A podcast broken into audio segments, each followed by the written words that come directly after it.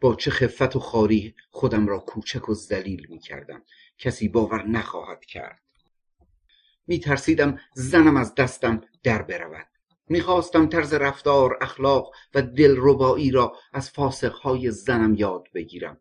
ولی جاکش بدبختی بودم که همه احمقها به ریشم میخندیدند. اصلا چطور می‌توانستم رفتار و اخلاق رجاله ها را یاد بگیرم؟ حالا می‌دانم آنها را دوست داشت چون بیهیا احمق و متعفن بودند. عشق او اصلا با کسافت و مرگ توأم بود. آیا حقیقتا من مایل بودم با او بخوابم؟ آیا صورت ظاهر او مرا شیفته خودش کرده بود یا تنفر او از من؟ یا حرکات و اطوارش بود و یا علاقه و عشقی که از بچگی به مادرش داشتم؟ و یا همه اینها دست به یکی کرده بودن نه نمی‌دانم. تنها یک چیز را می‌دانم. این زنین لکات این جادو. نمی‌دانم چه زهری در روح من در هستی من ریخته بود که نه تنها او را می‌خواستم بلکه تمام ذرات تنم ذرات تن او را لازم داشت. فریاد می‌کشید که لازم دارد و آرزوی شدیدی می‌کردم که با او در جزیره گم شده ای باشم که آدمیزاد در آنجا وجود نداشته باشد. آرزو می‌کردم که یک زمین لرزه یا طوفان یا سائقه آسمانی همه این رجاله ها که پشت دیوار اتاقم نفس میکشیدند دوندگی می‌کردند و کیف می‌کردند. همه را میترکانید و فقط من و او میماندیم. اون وقت هم هر جانور دیگر یک مار هندی یا یک اژدها را به من ترجیح نمی‌داد. آرزو می‌کردم که یک شب را با او بگذرانم و با هم در آغوش هم میمردیم. به نظرم میآید که این نتیجه عالی وجود و زندگی من بود. مثل این بود که این لکاته از شکنجه من کیف و لذت می برد مثل اینکه دردی که مرا می‌خورد کافی نبود. بالاخره من از کار و جنبش افتادم و خانه نشین شدم. مثل مرده متحرک. هیچ کس از رمز میان ما خبر نداشت. دایه پیرم که مونس مرگ تدریجی من شده بود به من سرزنش می‌کرد. برای خاطر همین لکاته پشت سرم اطراف خودم میشنیدم که در گوشی به هم می‌گفتند. این زن بیچاره چطور تحمل این شوهر دیوانه را می‌کنند حق به جانب آنها بود. چون تا درجه ای که من زلیل شده بودم باور کردنی نبود. روز به روز تراشیده می شدم خودم را که در آینه نگاه می کردم گونه هایم سرخ و رنگ گوشت جلو دکان قصابی شده بود. تنم پر حرارت و چشمهایم حالت خمار و غمانگیزی به خود گرفته بود. از این حالت جدید خودم کیف می کردم و در چشمهایم غبار مرگ را دیده بودم. دیده بودم که باید بروم. بالاخره حکیم باشی را خبر کردند. حکیم رجاله ها حکیم خانوادگی که به قول خودش ما را بزرگ کرده بود. با امامه شیر و شکری و سه قبض ریش وارد شد. او افتخار می کرد که دوای قوت باه به پدر بزرگم داده. خاکشی رو نبات به حلق من ریخته و فلوس به ناف امه هم بسته است. باری همین که آمد سر بالین من نشست نبزم را گرفت. زبانم را دید دستور داد شیر ماچه الاغ و ماء شعیر بخورم. و روزی دو مرتبه بخور کندر و زرنیخ بدهم. چند نسخه بلند بالا هم به هم سپرد که عبارت بود از جوشانده و روغنهای عجیب و غریب از قبیل پر زوفا زیتون رب سس کافور پرسیاوشان روغن بابونه روغن قاز تخم کتان تخم سنوبر و مزخرفات دیگر. حالم بدتر شده بود. فقط دایم که دایه او هم بود. با صورت پیر و موهای خاکستری گوشه اتاق کنار بالین من می نشست به پیشانیم آب سرد می‌زد و جوشانده برایم می آورد از حالات و اتفاقات بچگی من آن لکات صحبت می کرد مثلا او به من گفت که زنم از توی ننو عادت داشته همیشه ناخن چپش را می جویده به قدری می جویده که زخم می شده و گاهی هم برایم قصه نقل می کرد به نظرم می آمد که این قصه ها سن مرا به عقب می برد و حالت بچگی در من تولید می کرد چون مربوط به یادگارهای آن دوره بوده است وقتی که خیلی کوچک بودم و در اتاقی که من و زنم توی ننو پلوی هم خوابیده بودیم. یک ننوی بزرگ دو نفره. درست یادم هست. همین قصه ها را می گفت حالا بعضی از قسمت های این قصه ها که سابق بر این باور نمی کردم برایش امر طبیعی شده چون ناخوشی دنیای جدیدی در من تولید کرد.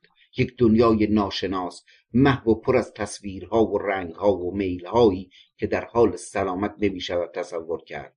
و گیرودارهای این متلها را با کیف و استراب ناگفتنی در خودم حس می کردم حس می کردم که بچه شدم و همین الان که مشغول نوشتن هستم در احساسات شرکت می کنم همه این احساسات متعلق به الان است و مال گذشته نیست.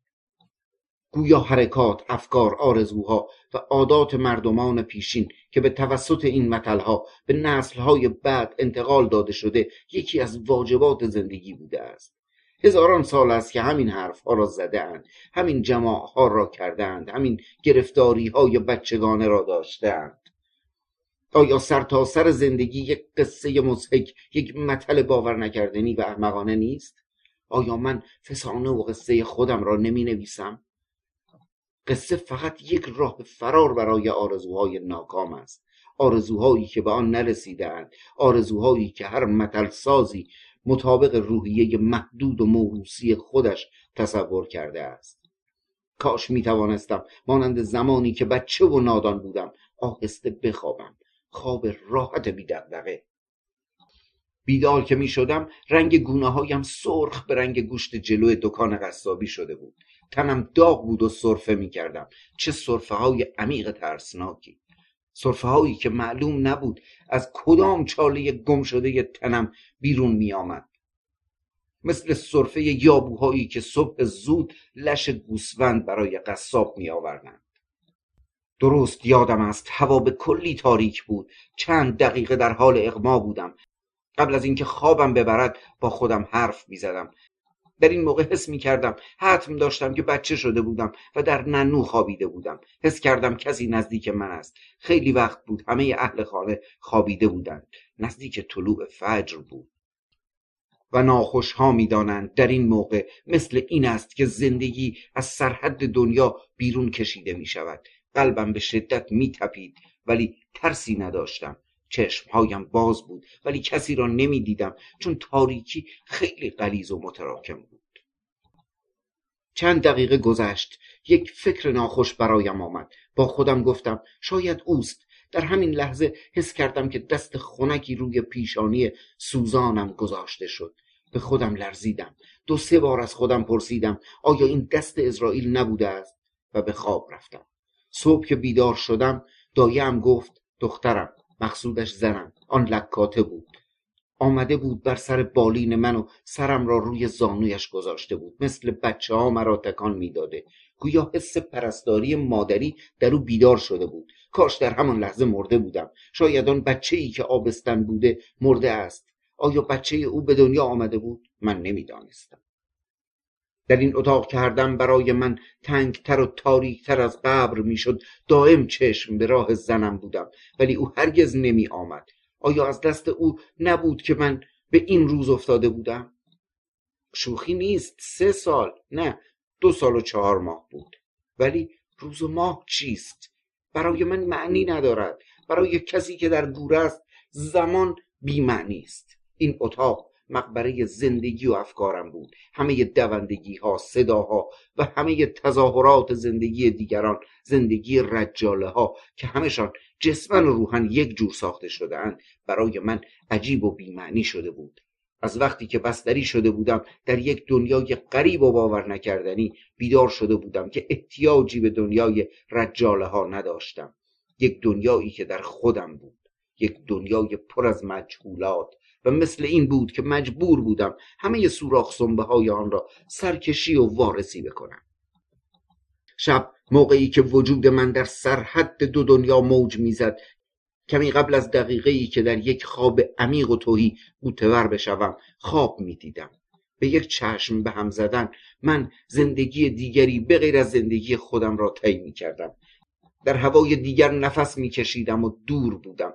مثل اینکه می‌خواستم از خودم بگریزم و سرنوشتم را تغییر بدهم.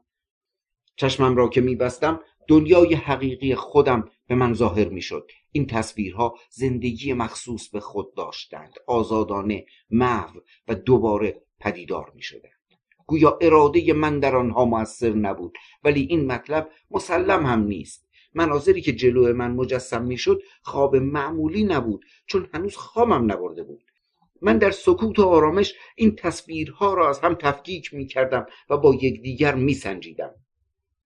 به نظرم می آمد که تا این موقع خودم را نشناخته بودم و دنیا آنطوری که تا کنون تصور می کردم مفهوم و قوه خود را از دست داده بود و به جایش تاریکی شب فرمان روایی داشت چون به من نیاموخته بودند که به شب نگاه بکنم و شب را دوست داشته باشم. من نمی‌دانم در این وقت آیا بازویم به فرمانم بود یا نه. گمان می کردم اگر دستم را به اختیار خودش می گذاشتم به وسیله تحریک مجهول و ناشناسی خود به خود به کار می افتاد بی آنکه بتوانم در حرکات آن دخل و تصرفی داشته باشم. اگر دایم همه تنم را مواظبت نمی کردم و بی اراده متوجه آن نبودم قادر بود که کارهایی از آن سر بزند که هیچ انتظارش را نداشتم.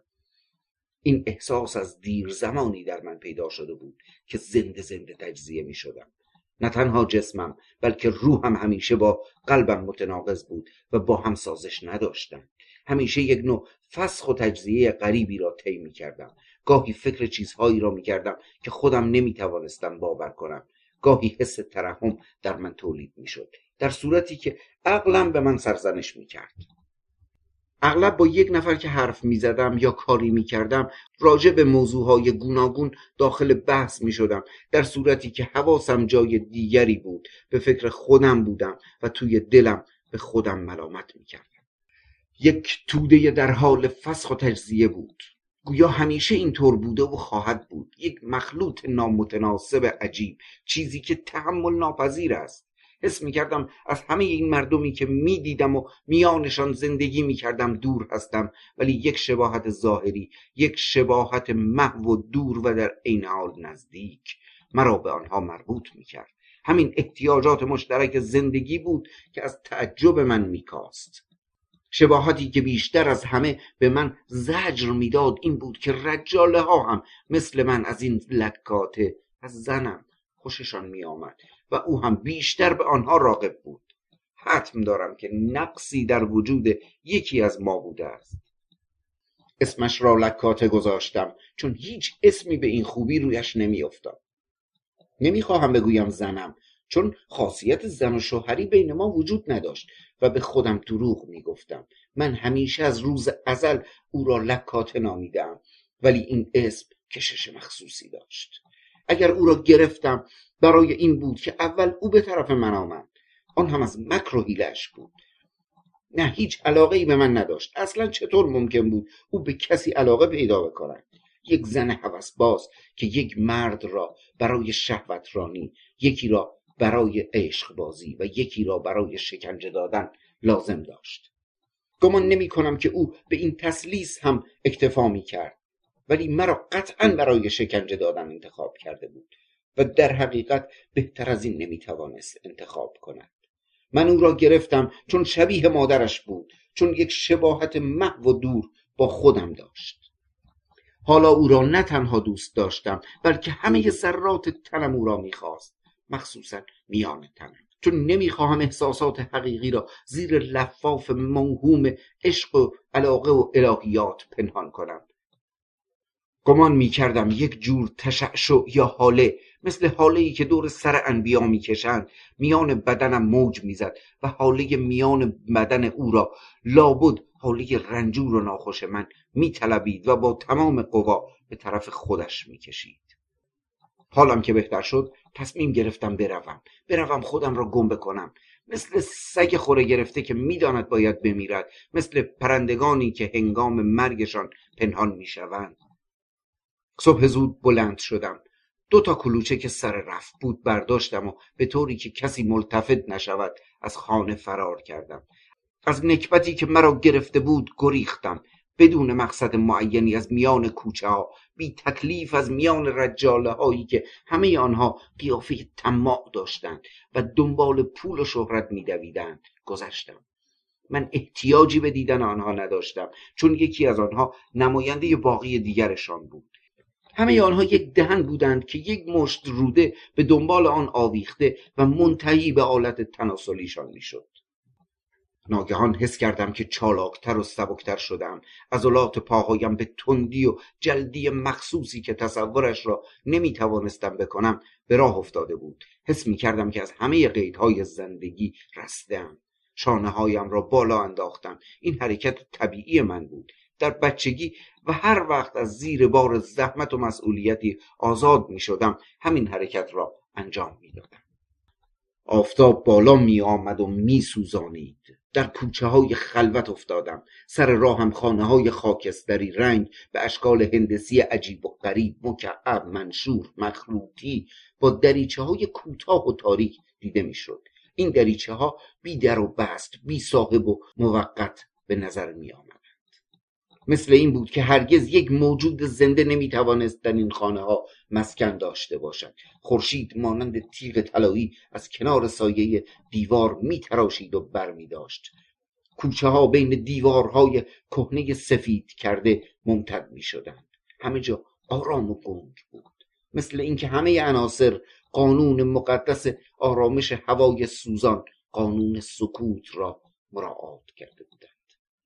به نظر می آمد که در همه جا اسراری پنهان بود. به طوری که ریه هایم جرأت نفس کشیدن را نداشتند. یک مرتبه ملتفت شدم که از دروازه خارج شدم. حرارت آفتاب با هزاران دهن مکنده عرق تن مرا بیرون می‌کشید. بوته های صحرا زیر آفتاب تابان به رنگ زرد شوبه در آمده بودند. خورشید مثل چشم تبدار پرتو سوزان خود را از ته آسمان نثار منظره خاموش و بیجان می‌کرد. ولی خاک و های اینجا بوی مخصوصی داشت. بوی آن به قدری قوی بود که از استشمام آن به یاد دقیقه های بچگی خودم افتادم. نه تنها حرکات و کلمات آن زمان را در خاطرم مجسم کرد بلکه یک لحظه آن دوره را در خودم حس کردم. مثل اینکه دیروز اتفاق افتاده بود. یک نوع سرگیجه گوارا به من دست داد. مثل اینکه دوباره در دنیای گم شده ای متولد شده بودم. این احساس یک خاصیت مست کننده داشت و مانند شراب کهنه شیرین در رگ و پی من تا ته وجودم تأثیر کرد. در صحرا خارها سنگها تنه درختها و بوته های کوچک کاکوتی را می شناختم بوی خودمانی سبزه ها را می شناختم یاد روزهای دور دست خودم افتادم. ولی همه این یاد بودها به طرز افسون مانندی از من دور شده بود و آن یادگارها با هم زندگی مستقلی داشتند. در صورتی که من شاهد دور و بیچاره بیش نبودم و حس می کردم که میان من و آنها گرداب عمیقی کنده شده بود. حس می کردم که امروز دلم توهیست و بوته های عطر جادوی آن زمان را گم کرده بودند. درخت های سرو بیشتر فاصله پیدا کرده بودند. تپه ها خشکتر شده بودند. موجودی که آن وقت بودم دیگر وجود نداشت و اگر حاضرش می کردم و با او حرف می زدم نمی شنید و مطالب مرا نمی فهمید. صورت یک نفر آدمی را داشت که سابق برین با او آشنا بودم. ولی از من و جزء من نبود. دنیا به نظرم یک خانه خالی و غمانگیز آمد و در سینهام اضطرابی دوران می‌زد. مثل اینکه حالا مجبور بودم با پای برهنه همه اتاقهای این خانه را سرکشی کنم. از اتاقهای تو در تو میگذشتم ولی زمانی که به اتاق آخر در مقابل آن لکاته می رسیدم درهای پشت سرم خود به خود بسته می‌شد. و فقط سایه های لرزان دیوارهایی که زاویه آنها محو شده بود مانند کنیزان و غلامان سیاه پوست در اطراف من پاسبانی می کردند. نزدیک نهر سورن که رسیدم جلو هم یک کوه خشک خالی پیدا شد. هیکل خشک و سخت کوه مرا به یاد دایه انداخت. نمی‌دانم چه رابطه ای بین آنها وجود داشت. از کنار کوه گذشتم. در یک محوطه کوچک و باصفایی رسیدم که اطرافش را کوه گرفته بود. روی زمین از های نیلوفر کبود پوشیده شده بود و بالای کوه یک قلعه بلند که با های وزین ساخته بودند دیده می‌شد. در این وقت احساس خستگی کردم. رفتم کنار نهر سرن زیر سایه یک درخت کهن سرب روی ماسه نشستم. جای خلوت و دنجی بود. به نظر می آمد که تا حالا کسی پایش را اینجا نگذاشته بود. ناگهان ملتفت شدم. دیدم از پشت درخت های سرو یک دختر بچه بیرون آمد و به طرف قلعه رفت. لباس سیاهی داشت که با تار و پود خیلی نازک و سبک گویا با ابریشم بافته شده بود. ناخن دست چپش را می جوید و با حرکت آزادانه و بی می لغزید و رد می شد. به نظرم آمد که من او را دیده بودم و می شناختم ولی از این فاصله دور زیر پرتو خورشید نتوانستم تشخیص بدهم که چطور یک مرتبه ناپدید شد. من سر جای خودم خشکم زده بود بی آنکه بتوانم کمترین حرکتی بکنم. ولی یک دفعه با چشمهای جسمانی خودم او را دیدم که از جلو من گذشت و ناپدید شد. آیا او موجودی حقیقی و یا یک وهم بود؟ آیا خواب دیده بودم و یا در بیداری بود؟ هرچه کوشش کردم که یادم بیاید بیهوده بود. لرزه مخصوصی روی تیره پشتم حس کردم. به نظرم آمد که در این ساعت همه سایه های قلعه روی کوه جان گرفته بودند و آن دخترک یکی از ساکنین سابق شهر قدیمی ری بوده. منظره ای که جلو من بود یک مرتبه به نظرم آشنا آمد. در بچگی یک روز سیزده به در یادم افتاد که همینجا آمده بودم. مادر زنم و آن لکات هم بودند. ما چقدر آن روز پشت درخت های سرف دنبال یکدیگر دویدیم و بازی کردیم. بعد یک دسته از بچه های دیگر هم به ما ملحق شدند که درست یادم نیست. سرمامک بازی می کردیم یک مرتبه که من دنبال همین لکات رفتم نزدیک همان نهر سورن بود. پای او لغزید و در نهر افتاد. او را بیرون آوردند بردند پشت درخت سرف رختش را عوض بکنند. من هم دنبالشان رفتم. جلو او چادر نماز گرفته بودند. اما من دزدکی از پشت درخت تمام تنش را دیدم. او لبخند می‌زد و انگشت سبابه دست چپش را میجوید. بعد یک رودوشی سفید به تنش پیچیدند و لباس سیاه ابریشمی او را که از تار و پود نازک بافته شده بود جلو آفتاب پهن کردند. بالاخره پای درخت کهن سرو روی ماسه دراز کشیدم. صدای آب مانند حرفهای بریده بریده و نامفهومی که در عالم خواب زمزمه می کنند به گوشم می رسید دستهایم را بی اختیار در ماسه گرم و نمناک فرو بردم. ماسه گرم و نمناک را در مشتم می فشردم مثل گوشت سفت تن دختری بود که در آب افتاده باشد و لباسش را عوض کرده باشند نمی‌دانم چقدر وقت گذشت. وقتی از سر جای خودم بلند شدم بی اراده به راه افتادم. همه جا ساکت و آرام بود. من می‌رفتم ولی اطراف خودم را نمی‌دیدم. یک قوه ای که به اراده من نبود مرا وادار به رفتن می‌کرد. همه حواسم متوجه قدم های خودم بود. من راه نمی‌رفتم ولی مثل آن دختر سیاه پوش روی پاهایم میلغزیدم و رد می‌شدم. همین که به خودم آمدم دیدم در شهر و جلوی خانه پدر زنم هستم. نمی‌دانم چرا گذارم به خانه پدر زنم افتاد. پسر کوچکش برادر زنم روی سکو نشسته بود. مثل سیبی که با خواهرش نصف کرده باشند. چشمهای مورب ترکمنی گونه های برجسته رنگ گندمی دماغ شهوتی صورت لاغر ورزیده داشت. همینطور که نشسته بود انگشت سبابه دست چپش را به دهان گذاشته بود. من بی اختیار جلو رفتم. دست کردم کلوچه هایی که در جیبم بود درآوردم به او دادم و گفتم اینها را شاجون برایت داده. چون به زن من به جای مادر خودش شاجون می گفت او با چشم های ترکمنی خود نگاه تعجبآمیزی به کلوچه ها کرد که با تردید در دستش گرفته بود. من روی سکوی خانه نشستم. او را در بغلم نشاندم و به خودم فشار دادم.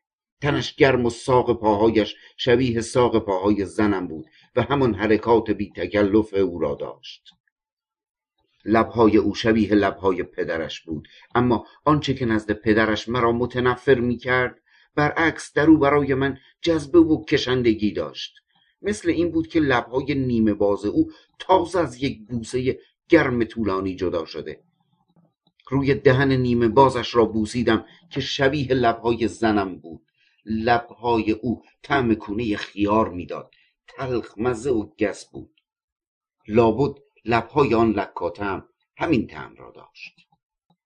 در همین وقت دیدم پدرش آن مرد قوزی که شال گردن بسته بود. از در خانه بیرون آمد. بی آنکه به طرف من نگاه بکند رد شد. بریده بریده میخندید خنده ترسناکی بود که مو را به تن آدم راست می‌کرد و شانه هایش از شدت خنده میلرزید از زور خجالت می‌خواستم به زمین فرو بروم. نزدیک غروب شده بود. بلند شدم. مثل اینکه می‌خواستم از خودم فرار بکنم. بدون اراده راه خانه را پیش گرفتم. هیچ کس و هیچ چیز را نمی‌دیدم. به نظرم میآمد که از میان یک شهر مجهول و ناشناس حرکت می‌کردم. خانه های عجیب و غریب با اشکال هندسی بریده بریده با دریچه های متروک سیاه اطراف من بود. مثل این بود که هرگز یک جنبنده نمی‌توانست در آن مسکن داشته باشد ولی دیوارهای سفید آنها با روشنایی ناچیزی میدرخشید و چیزی که غریب بود چیزی که نمی‌توانستم باور بکنم در مقابل هر یک از این دیوارها می ایستادم جلو محتاب سایم بزرگ و قلیز به دیوار میافتاد. ولی بدون سر بود. سایم سر نداشت.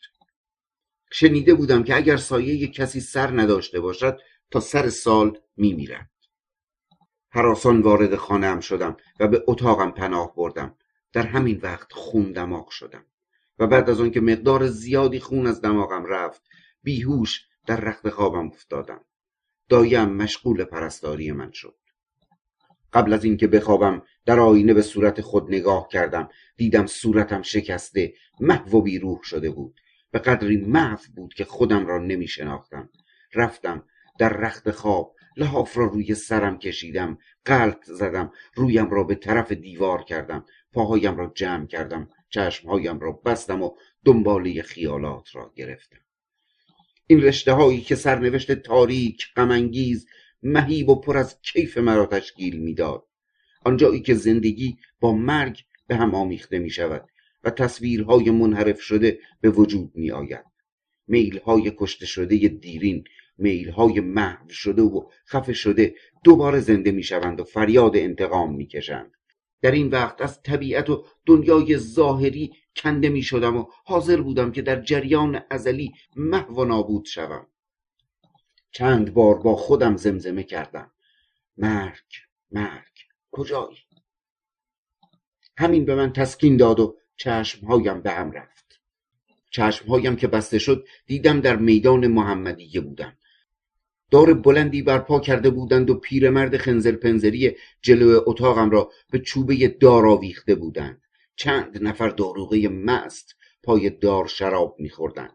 مادر زنم با صورت برافروخته با صورتی که در موقع اوقات تلخی زنم حالا می‌بینم که رنگ لبش میپرد و چشمهایش گرد و وحشت زده می‌شود. دست مرا می‌کشید از میان مردم رد می‌کرد و به میر غضب که لباس سرخ پوشیده بود نشان می‌داد و می‌گفت این هم دار بزنید. من حراسان از خواب پریدم مثل کوره میسوختم تنم خیس عرق بود و حرارت سوزانی روی گونه هایم شعله ور بود. برای اینکه خودم را از دست این کابوس برهانم بلند شدم آب خوردم و کمی به سر و رویم زدم. دوباره خوابیدم ولی خواب به چشمم نمی. در سایه روشن اتاق به کوزه آب که روی رف بود خیره شده بودم. به نظرم آمد تا مدتی که کوزه روی رف است خوابم نخواهد برد. یک جور ترس بیجا برایم تولید شده بود که کوزه خواهد افتاد. بلند شدم که جای کوزه را محفوظ کنم ولی به واسطه تحریک مجهولی که خودم ملتفت نبودم دستم عمدن به کوزه خورد. کوزه افتاد و شکست. بالاخره پلک های چشمم را به هم فشار دادم. اما به خیالم رسید که دایم بلند شده به من نگاه می کند مشت های خود را زیر لحاف گره کردم. اما هیچ اتفاق فوقلادهی رخ نداده بود. در حالت اقما صدای در کوچه را شنیدم. صدای پای دایم را شنیدم که نعلینش به زمین می‌کشید و رفت نان و پنیر را گرفت. بعد صدای دور دست فروشنده آمد که می‌خواند. صفرابر شاتوت. نه زندگی مثل معمول خسته کننده شروع شده بود. روشنایی زیادتر می‌شد. چشمهایم را که باز کردم یک تکه از انعکاس آفتاب روی سطح آب حوز که از دریچه اتاقم به سقف افتاده بود میلرزید. به نظرم آمد خواب دیشب آنقدر دور و محو شده بود مثل اینکه چند سال قبل وقتی بچه بودم دیدم. دایم چاشت مرا آورده. مثل این بود که صورت دایم روی یک آینه دق منعکس شده باشد. آنقدر کشیده و لاغر به نظرم جلوه کرد. به شکل باور نکردنی مزهکی در آمده بود. انگاری که وزن سنگینی صورتش را پایین کشیده بود. با اینکه ننجون می‌دانست دود قلیان برایم بد است باز هم در اتاقم قلیان می‌کشید. اصلا تا قلیان نمی‌کشید سردماغ نمیآمد. از بس که دایم از خانهاش از عروسش و پسرش برایم حرف زده بود مرا هم با کیفهای شهوتی خودش شریک کرده بود. چقدر احمقانه است! گاهی بی جهت به فکر زندگی اشخاص خانه دایم میافتادم ولی نمی‌دانم چرا هر جور زندگی و خوشی دیگران دلم را به هم می‌زند. در صورتی که می‌دانستم زندگی من تمام شده و به طرز دردناکی آهسته خاموش می شود به من چه ربطی داشت که فکرم را متوجه زندگی احمقها و رجاله ها بکنم که سالم بودند خوب میخوردند خوب میخوابیدند و خوب جماع می‌کردند و هرگز ذره از دردهای مرا حس نکرده بودند و بالهای مرگ هر دقیقه به سر و صورتشان ساییده نشده بود. ننه جون مثل بچه ها با من رفتار می‌کرد. می‌خواست همه جای مرا ببیند من هنوز از زنم رو درواسی داشتم. وارد اتاقم که می‌شد روی خلط خودم را که در لگن انداخته بودم میپوشاندم. موی سر و ریشم را شانه می کردم شب کلاهم را مرتب می کردم ولی پیش دایم هیچ جور رو درواسی نداشتم.